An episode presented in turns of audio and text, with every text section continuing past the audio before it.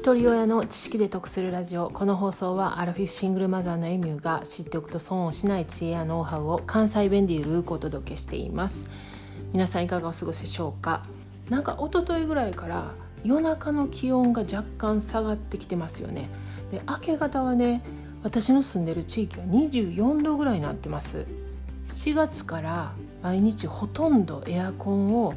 消すことがないぐらい夜中もずっと暑いまんまやったんですけれども最近ねこの2日ぐらいはエアコン切って寝てても暑くて夜中起きるっていうことないですね。皆さんの地域どうですか？今日からまた雨が1週間ぐらい続くみたいなんでお盆休み夏休み子供たちは退屈そうです。今小児の息子が興味持ってるのはカブトムシなんでねこの夏虫かごと網持って私も一緒に何度も公園行きましたがまだ一度も自力で捕まえることができてないんですけど、まあ、夏休み前に友人からカブトムシとコクワガタのつがいをもらったので今はそれをね毎日観察しては自分の世界に浸ってる様子なんですね。そんな息子の様子を見てちょっと前から気になってた虫育児について考えてみました。で今年に入ってね虫育児というワードよく見るようになったんですね。息子が虫に興味を持ち出したら一度読んでみたいなと思っていた書籍があったんでここぞとばかりに購入しました。タイトルは頭の良さと強い心が育つすごい虫育児です。でこの書籍はね都会に住む虫が苦手なシングルマザーが息子さんを虫博士と呼ばれるまでに育てた家庭と虫育児が最強子育てメソッドだという理由が書かれていました。内容は子供が虫に興味を持つと命の大切さや虫に関する知識はもちろん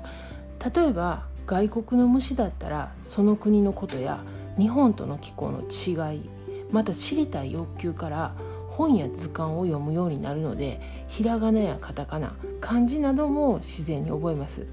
大きさなどにも興味があるので長さを測ったり重さを測ったり量感も身につきますこれは虫に限らず恐竜が好きな子や乗り物が好きな子も同じで子どもの好奇心をどのようにうまく導いてあげるかっていうヒントにもなる書籍でした。また概要欄に書籍のリンク貼っておくんですけれども私もこの書籍を読んで息子の様子を見ながら感じたことを我が家の虫育児のメリットとして3つピックアップしてみました。で1つ目は自分だけの時間と空想ができる。幼少期からの成長過程で一人遊びとか空想はとても大切だと言われてますよね。で息子はカブトムシ相手に話しかけたり土や木を動かしてはカブトムシの部屋を作ったりしてちょっとカブトムシには少しかわいそうなんですけども親近感を持って接している感じがします。で空想は経験の裏付けを得て具体的にイメージを膨らませるこれが想像力につながるのでカブトムシにいい体験させてもらってるなと思っていますで2つ目は性教育の一環にもなるカブトムシが繁殖してほしいっていう気持ちからどうやったら卵を産むのか知りたいみたいなんですね。で息子からの質問を受けて交尾の話をするんですがどんな生き物も生命をつなぐために交尾が必要で人間も例外ではないと話しました。まあ、どこまで理解できてるかわからないんですけれども性教育の取っかかりとしては現段階では第1段階クリアという感じですね。で3つ目。どうしようもないことを知る。生き物はおもちゃではないので自分の思い通りにはなりません。命が終わることも避けることができません。先日息子は自分のお小遣いで買ったカブトムシが2日も経たないうちに死んでしまいました。カブトムシが死んでしまって悲しい気持ちとお小遣いが2日でなくなってしまった悔しさで数時間文句言ってみたりカブトムシがかわいそうだと落ち込んでみたり、まあ、自分の感情をね処理できない様子が見て取れました、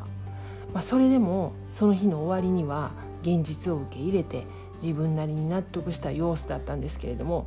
人生にはどうしようもないことがあるということを初めて経験したのではないかなと思います。以上が我が家の虫育児のメリットなんですけれども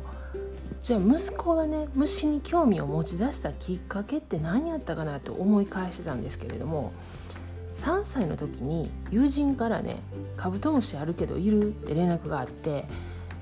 まあ、虫育児しようと思ったわけじゃなかったんですけれども、まあ、命のね一連を知るいい機会だと思ったんで買うことにしたんですね。でその頃のことを聞くと卵から成虫になるまで何度も土を入れ替えたり水分を足したりしたことが印象深く記憶に残っていたようです。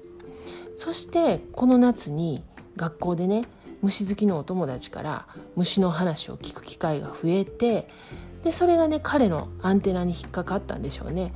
でこの3歳の頃の経験がね7歳に再びね興味となったっていうことで育児のね点を打つってこういうことなんかなってまあ妙に納得しました。今年はうちの場合はもう虫育児の夏休みだったんですけれども夏休みも前半が終わりました。で過去回179回でいつもと違う夏休み自由研究っていう配信をしています。まだ夏休みの自由研究が残っているご家庭はよかったら概要欄にリンク貼っておきますので合わせて聞いてみてください。